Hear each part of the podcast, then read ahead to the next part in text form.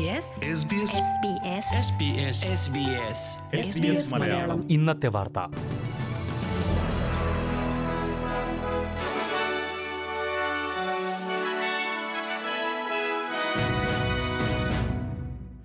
നമസ്കാരം.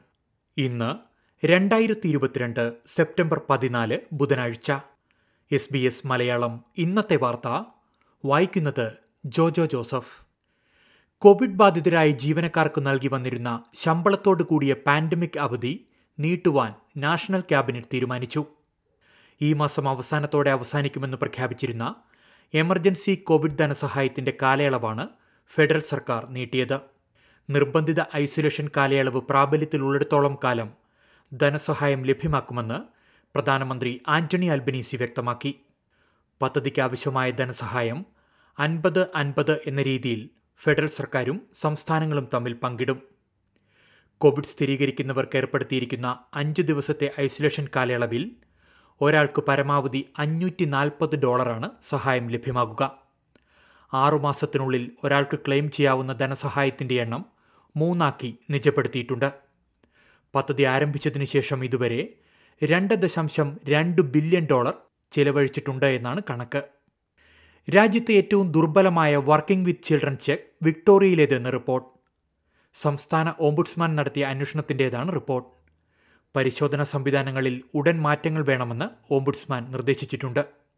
മറ്റ് സംസ്ഥാനങ്ങൾക്കും ടെറിട്ടറികൾക്കും ചൈൽഡ് പ്രൊട്ടക്ഷൻ റിപ്പോർട്ടുകളുടെയും ഉത്തരവുകളുടെയും അടിസ്ഥാനത്തിൽ കുട്ടികളുമായി ജോലി ചെയ്യുന്നതിൽ നിന്ന് ആളുകളെ തടയുവാനുള്ള വിവേചനാധികാരമുണ്ട്.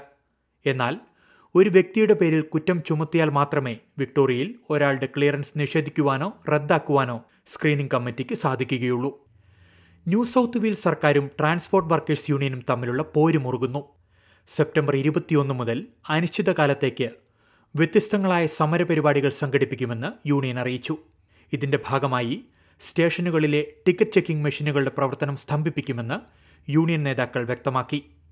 ഓപ്പൽ കാർഡ് സംവിധാനം നിർജീവമാക്കുന്നതിലൂടെ യാത്രക്കാർക്ക് സൗജന്യമായി സവാരി ചെയ്യാനാകുമെന്നും ഇത് ന്യൂ സൗത്ത് വെയിൽസ് സർക്കാരിന് പ്രതിസന്ധി ഉണ്ടാക്കുമെന്നുമാണ് യൂണിയനുകളുടെ പ്രതീക്ഷ. ഓപ്പൽ കാർഡ് യന്ത്രങ്ങൾ ഓഫ് ചെയ്തിടുകയോ പ്രവർത്തനരഹിതമാക്കുകയോ ചെയ്യുമെന്നാണ് യൂണിയന്റെ നിലപാട്. ട്രെയിനുകൾക്ക് പുറമേ ബസ് ട്രാം സ്റ്റേഷനുകളിലും ഓപ്പൽ സംവിധാനം പ്രവർത്തിപ്പിക്കില്ല. അതേസമയം യൂണിയൻ നീക്കത്തെ ശക്തമായി വിമർശിച്ച് ന്യൂ സൗത്ത് വെയിൽസ് ഗതാഗത മന്ത്രി രംഗത്തെത്തി. യൂണിയന്റെ രാഷ്ട്രീയ ലക്ഷ്യത്തോടെയുള്ള നീക്കങ്ങൾ നികുതിദായകരുടെ പോക്കറ്റ് കാലിയാക്കുകയാണെന്ന് ഗതാഗത മന്ത്രി ഡേവിഡ് ഏലിയറ്റ് കുറ്റപ്പെടുത്തി. ശമ്പള വർധനവടക്കമുള്ള ആവശ്യങ്ങൾ ഉന്നയിച്ച് New South Wales transport workers union മാസങ്ങളായി സമരരംഗത്ത് തുടരുകയാണ്. വെസ്റ്റേൺ ഓസ്ട്രേലിയയിൽ കങ്കരുവിന്റെ ആക്രമണത്തിൽ പരിക്കേറ്റ ഫാം ഉടമ മരിച്ചു. അക്രമാസക്തനായ കങ്കരുവിനെ വെടിവെച്ച് കൊന്നതായി പോലീസ് അറിയിച്ചു. ഞായറാഴ്ചയാണ് കങ്കരുവിന്റെ ആക്രമണത്തിൽ ഗുരുതരമായി പരിക്കേറ്റ നിലയിൽ പീറ്റർ ഈഡ്സിനെ വീട്ടുകാർ കണ്ടെത്തിയത്. ആരോഗ്യപ്രവർത്തകർ സ്ഥലത്തെത്തിയെങ്കിലും കങ്കരു അക്രമ സ്വഭാവം പ്രകടിപ്പിച്ചതിനാൽ രക്ഷാപ്രവർത്തനം നടത്തുവാനായില്ല. തുടർന്ന് പോലീസ് കങ്കരുവിനെ വെടിവെച്ച് കൊല്ലുകയായിരുന്നു. പിന്നീട് രക്ഷാപ്രവർത്തനം നടത്തിയെങ്കിലും ഫാം ഉടമ പീറ്റർ ഈഡ്സിന്റെ ജീവൻ നിലനിർത്തുവാനായില്ല. ഇനി പ്രധാന നഗരങ്ങളിലെ നാളത്തെ കാലാവസ്ഥ കൂടി നോക്കാം. സിഡ്നിയിൽ അന്തരീക്ഷം ഭാഗികമായി മേഘാവൃതം പ്രതീക്ഷിക്കുന്ന കൂടിയ താപനില പതിനെട്ട് ഡിഗ്രി സെൽഷ്യസ്. മെൽബണിൽ രാവിലെ തെളിഞ്ഞ കാലാവസ്ഥ ഉച്ചയ്ക്ക് ശേഷം മഴ പ്രതീക്ഷിക്കുന്ന കൂടിയ താപനില പത്തൊൻപത് ഡിഗ്രി സെൽഷ്യസ്. ബ്രിസ്ബെയിനിൽ തെളിഞ്ഞ അന്തരീക്ഷം ഇരുപത്തിമൂന്ന് ഡിഗ്രി. പെർത്തിൽ ഒറ്റപ്പെട്ട മഴ പ്രതീക്ഷിക്കുന്ന കൂടിയ താപനില പതിനെട്ട് ഡിഗ്രി സെൽഷ്യസ്.